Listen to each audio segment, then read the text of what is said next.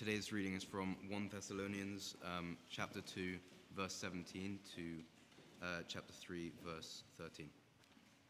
But, brothers and sisters, when we were orphaned by being separated from you for a short time, in person, not in thought, out of our intense longing, we made every effort to see you, for we wanted to come to you. Certainly I, Paul, did again and again, but Satan blocked our way. For what is our hope, our joy, or the crown in which we will glory in the presence of, the, of our Lord Jesus when he comes? Is it not you? Indeed, you are our glory and joy.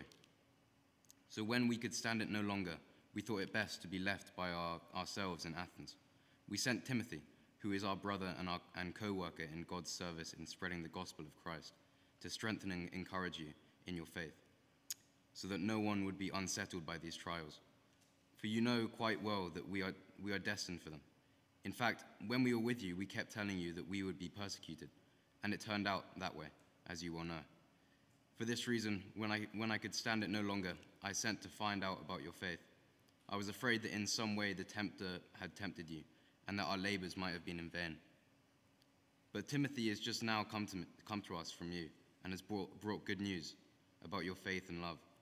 He has told us that you always have pleasant memories of us and that you long to see us, just as we also long to see you.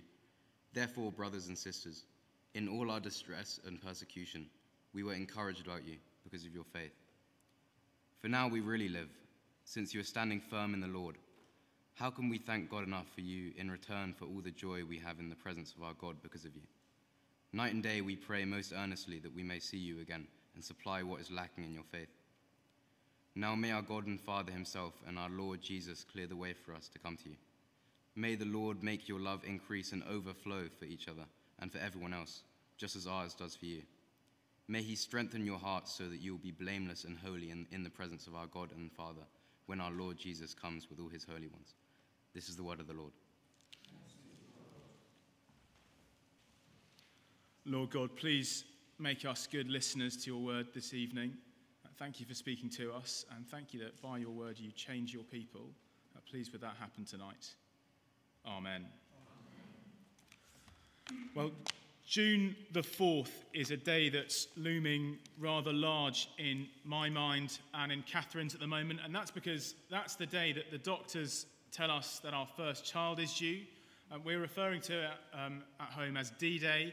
I was a little bit disappointed when they told us the date, 4th of June, because if it was two days later, it would actually be on the 6th of June, D Day, the 80th anniversary, uh, but never mind. Uh, the date is looming large in our calendar, and even though it's a little while off, it's already making quite a big difference to our lives. It's made a difference to what Catherine can eat and drink and do. It's made a difference to the way we plan things. We've had to um, say goodbye to the tiny yellow Fiat 500 and find a car that's big enough for three human beings and a buggy. Um, it's fair to say it's the most important future date in our diary, and it's changed everything. Now, the reason I mention it is because, similarly, in 1 Thessalonians, uh, the book we've been in this, these last few weeks, uh, Paul has a life transforming future event in his mind. And he writes to these Christians in Thessalonica because he wants them to put that same event in their diaries and he wants it to have the same life transforming effect that it's had on him. Um, it won't be a surprise to hear that the life transforming future event Paul's thinking of is Jesus' return. Uh, it's come up quite a bit in the letter already. So, 1 verse 10, which we already heard this evening, um, Paul reminds them that they're waiting for Jesus who saves them from the coming wrath. At 2 verse 19, he says that he's looking forward to being with them in the presence of our Lord Jesus Christ when he comes. And then in tonight's passage, uh, we're just looking tonight at um, chapter 3, 11 to 13. Tonight's passage, Paul prays that they would be ready and standing firm when the Lord Jesus comes with all his holy ones. Now, I hesitated a little bit about using a childbirth illustration to talk about Jesus' return until I noticed it is the illustration he uses in, um, in chapter 5, pregnancy and labour pains. Uh, he uses that to talk about Jesus' return. So, good enough for Paul, um, good enough for me. Jesus is coming as inevitably and as suddenly as labour pains on a pregnant woman um, to judge and to save his people, to judge his enemies and save his people. And that changes everything, uh, and Paul wants it to change everything for the Thessalonians and for us. The, the main way it changes things is not, however, that now I have to try really, really hard and do loads of good things so that when Jesus comes back, I'm in spiritual kind of credit, not debt. I think that's how people often think the gospel makes a difference. Uh, that's total rubbish. Um, instead, if we're with Jesus, following him, trusting in him, um, he's completely forgiven us, completely wiped the slate clean, completely dealt with our sin, and promises to save us on the day he returns. Which means that the, the main way his return impacts us and changes everything is that if you are a Christian, the biggest priority, maybe even the only priority, is that you and your Christian brothers and sisters stay with Jesus, ready for when he comes. Uh, that is what this letter is about. Paul urging these believers in Thessalonica and urging us to keep going with Jesus and not give up. Uh, because he's coming. And on the day he comes, the only thing that's going to matter is am I with him or not? Is he coming to save me or to judge me? Um, I think that uh, chapter 5, verse 9, oh, yeah, I think chapter 5, verse 9 is a strong contender for a headline verse for 1 Thessalonians. You could have 1 verse 10, they're both strong contenders. Um, anyone who's following Jesus, chapter 5, verse 9 is true for you, um, which says, For God did not appoint us to suffer wrath, but to receive salvation through our Lord Jesus Christ. And those of us in the room for whom that is true, uh, this letter is designed to help us keep going and to encourage us to help others keep going. And the short prayer that we're in, those three verses, um, is no exception. Um, so let's see what Paul prays in chapter 3. Um, and I hope there's going to be a little outline that appears behind me. Yeah, number point one, um, Paul's number one priority. Let's read the beginning of his prayer in verse 11.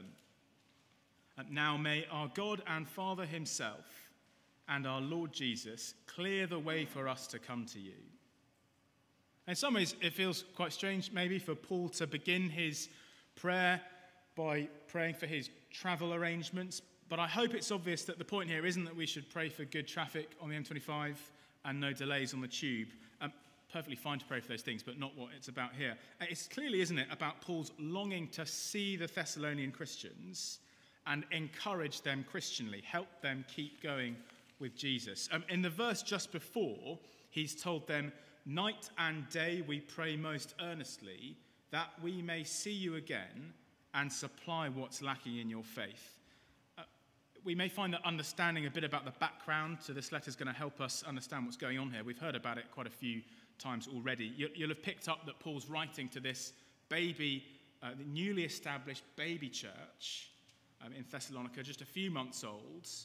Um, and he's very, very concerned that they might give up on Jesus. You can see that in 3 verse 5. I was afraid that in some way the tempter might have tempted you and our efforts might have been useless. Uh, Paul brought them the message about Jesus. He was forced to leave them three weeks later, and now he's 300 miles away in Corinth, uh, worried sick they might give up.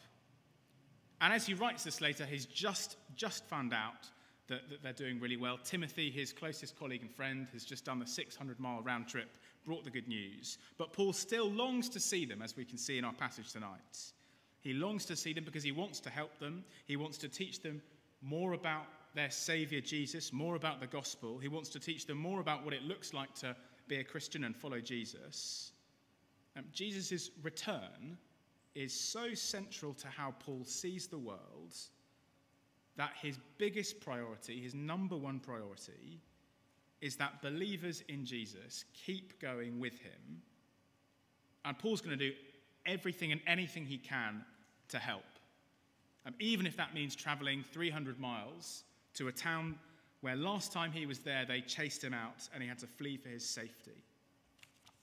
Um, it, and it's not that the Thessalonians like need something more from Paul. He, he's not got sort of more gospel to give them, uh, and, and without which they won't be proper Christians. They've got everything already in Jesus.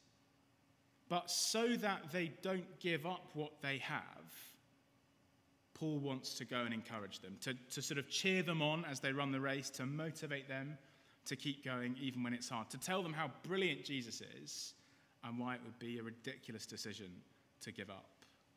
Because, as far as Paul's concerned, the most important thing, his number one priority, is that they keep following Jesus. And now I want to spend just a moment considering what we make of Paul's priorities. Uh, you do find people out in the world, maybe in here, uh, with what can only be described as very ridiculous obsessions. Uh, like there's a guy who I saw, I think it must have been on YouTube, um, whose main goal in life is to look as much like David Beckham as he can. I don't know why I'm pointing at myself. As much like David Beckham as he can. So he spent tens of thousands of pounds and lots and lots of uh, years uh, on surgery and treatments and cosmetics and all the rest of it to make himself look like David Beckham. I've seen a picture of him. He looks nothing like David Beckham, um, despite his life consuming obsession. I, I guess we'd, we'd broadly agree he can do what he wants with his money and his time and his energy. He's not hurting anyone. But I also think we'd all broadly agree it's not the best way to spend your money and your time and your energy. And I don't imagine anyone in this room is thinking, you know, hearing about this chap and going, oh, yeah, I think I'm going to do that too. Uh, surely that is what some people must think about Paul as we read about his kind of life consuming devotion and obsession with helping Christians keep going. Uh, there'll be some people who read this, perhaps not in this room, but maybe, who think Paul's just a little bit over the top, a little bit unnecessary. Um, my guess is that we're only going to agree with Paul and his priorities if we understand, like he does, what's at stake. And Paul considers it a very real danger that people who are following Jesus might give up on him. Um, so, 3 verse 5 again, I found this to be quite a helpful verse. 3 verse 5. I was afraid that in some way the tempter had tempted you and that our labours might be in vain. Um, he considers it a great tragedy if they fall away, because, 1 verse 10, Jesus is coming to save people from the coming wrath. And without Jesus, uh, there's nothing but judgment for, for, what our sins deserve. And so he prays in, in the verse we've just looked at for the opportunity to see these Christians again, uh, to help them keep going until he returns. That's why his priorities are like this.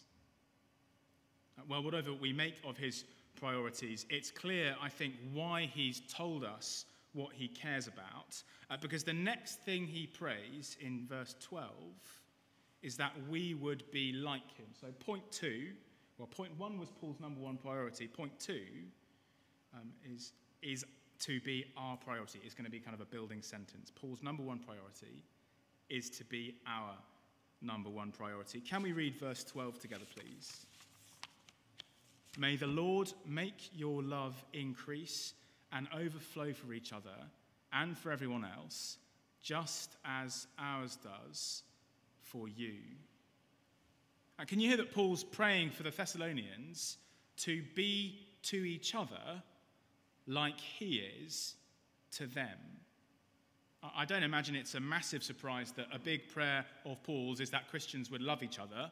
I don't think that's going to kind of have any jaws on the floor. But for me, the surprise was that he doesn't just mean sort of being nice to each other. Of course, he doesn't mean less than that. But I think the type of thing that is in focus here is the kind of love that Paul's already modeled, the kind of love that has as its priority Christians keeping going with Jesus. May the Lord, verse 12, make your love increase and overflow for each other and for everyone else, just as ours does for you. Paul says, I want you to love each other the way that I love you. That's what he says to the Thessalonians. And we know what that love looks, love looks like because we've, we've read the letter and we've seen how Paul came to them with the gospel, even in the face of violent opposition. He brought the gospel to them and required nothing from them so that there'd be no kind of barrier uh, to them believing the gospel. He, since their separation, he's been sick with worry and praying endlessly for them. He's now just sent his closest friend and colleague Timothy to do kind of weeks and weeks of traveling around just to see how they're doing and help them keep going. This is the kind of love that Paul wants us to have for each other. The kind of love that notices when someone's not been at church for a few weeks. Uh, not because that is necessarily a signal of disaster, but it, it's not an insignificant thing for someone to decide to stop meeting with other Christians and stop hearing from God and His Word. That, those are some of the ways He's given us to, to keep going. Uh, and I hope that if you didn't see me for a, you know, uh, for a month or something at church, that, that someone might get in touch and check I was okay. Uh, it's the kind of love that prays for friends and family that they'd keep going with Jesus and keep growing. As I think of the things that I pray for my family and friends and like my sisters, I was, I'm challenged that I, I pray much less than I think I should for their kind of Christian life and perseverance. I often pray for kind of health and security and work and all the rest of it. Um, but what should I most want for my two little sisters, who, are, who thankfully are Christians? What should I most want for them? Surely it's that they hold on to Jesus and don't give up, ready for his return. Uh, Paul wants us to have the kind of love that um, goes along to church not just because it's good for us and nourishing, which it is, um, but also because it's good and encouraging for other people too. Um, to see you there, to, um, to, uh, to have that kind of encouraging conversation afterwards. And I think what I'm encouraged by is it's the, it's the kind of love that any Christian can have. Paul's not writing to a group of Christian leaders who've been leading Bible studies for years. He's writing to a group of people who've only known Jesus for a couple of months, maybe, and he thinks that they are equipped to encourage each other to keep going Christianly, which means that um, you are qualified and equipped uh, to be the kind of loving brother and sister that Paul is talking about if you believe the gospel and have a mouth. I think those are the conditions. Or a phone, maybe, so you can text someone. One of the biggest encouragements to me since leaving Cambridge is the knowledge that um, a handful of the teenagers that we used to work with in the youth group, have, they've now left Cambridge and they're off at university. But they're in a little WhatsApp group together, and every time they come back to Cambridge for Christmas and Easter and kind of eight weeks at summer, they, um, they text each other and they, they meet up to pray for each other because they want each other to, to keep going with Jesus. As we look ahead to another week, perhaps the question then for us is who, who is it that I could be a loving Christian friend to? Um, who could I pray for, message, meet up with, um, encourage to keep going? Um, what would it look like if my number one priority was like Paul's, that other believers keep going with Jesus? It will look like any number of things. And maybe a good way to start would be to chat about it with the person you're sitting next to after the service. And Paul's number one priority is to be our number one priority. Point three, so that we're ready for Jesus' return. And we'll read verse 13, which is the sort of conclusion to the prayer. May he strengthen your hearts so that you will be blameless and holy in the presence of our God and Father when our Lord Jesus comes with all his holy ones. There is that future life transforming event again in full focus. I hope it's clear how Jesus' return is framing everything Paul says. Why does he want to visit the Thessalonians? Why does he want them to love each other the way he loves them? So that their hearts are strengthened and they're blameless and holy on the day Jesus returns. And now I have to be quite careful in this next bit. Um, having done 13 weeks of New Testament Greek, I am thoroughly unqualified to do any kind of commenting on the Greek language. But I did do what anyone else could do, which is look at lots of different English translations. Uh, I don't like doing this, but I think it's quite helpful here. Um, I found that um, of the 60 I looked at, um, 50 put a so that between verse 12 and verse 13. So it looks like it's kind of two separate prayers. prayers. May he cause you to love each other, and may he strengthen your hearts. Um, but 50 out of 60 Bible um, translators think it's may he increase your love for each other so that your hearts will be strengthened. I mean, it's the same prayer. The one causes the other. It is as we love each other the way Paul describes that we will be enabled to keep going until Jesus comes to judge and to save. And many in the room, I suspect, will know people who at one time were going as Christians but have now given up.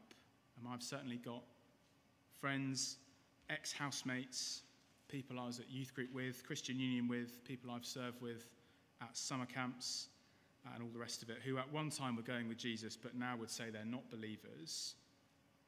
And it is precisely because that happens that we need to love each other the way Paul describes. It's precisely because that happens that we need others to love us the way Paul describes. Um, of course, it's entirely in God's hands and in God's strength that people keep going with Jesus. It's not sort of like up to us. But it is also true that the way he builds his church and sustains his people, one of the ways, is as they love each other and speak to each other about him and encourage each other and help each other keep going. And verse 13 says that as inevitably as labor pains come to pregnant women, Jesus is coming back. It's those who've been made blameless and holy by Jesus' cleansing death who will be saved. And it's those who keep going with him and hold on to him who are going to be found blameless and holy. And all of us know to one degree or another that keeping going with Jesus is hard. And so all of us know to one degree or another that, that we absolutely need each other. We need other believers to help us keep going, to speak the gospel to us, to pray for us, to ask us how we're doing Christianly, to say difficult things if needed. And that is what you need and I need. And other Christians need you to do that for them. Um, the devil would absolutely love it if we all tried to do the Christian life solo. And he'd absolutely love it if we all thought that we personally weren't qualified or equipped or needed to help other people. Um, so let's keep in mind uh, this week Jesus' soon return. Um, let's pray for God's help in loving our brothers and sisters in Christ. Uh, let's pray that He'd keep each of us ready for the day Jesus returns. Uh, and why not let's start thinking about that even today, even this evening, about how we can best love and serve each other in light of Jesus' return. Let's be quiet for a moment and then I'll pray.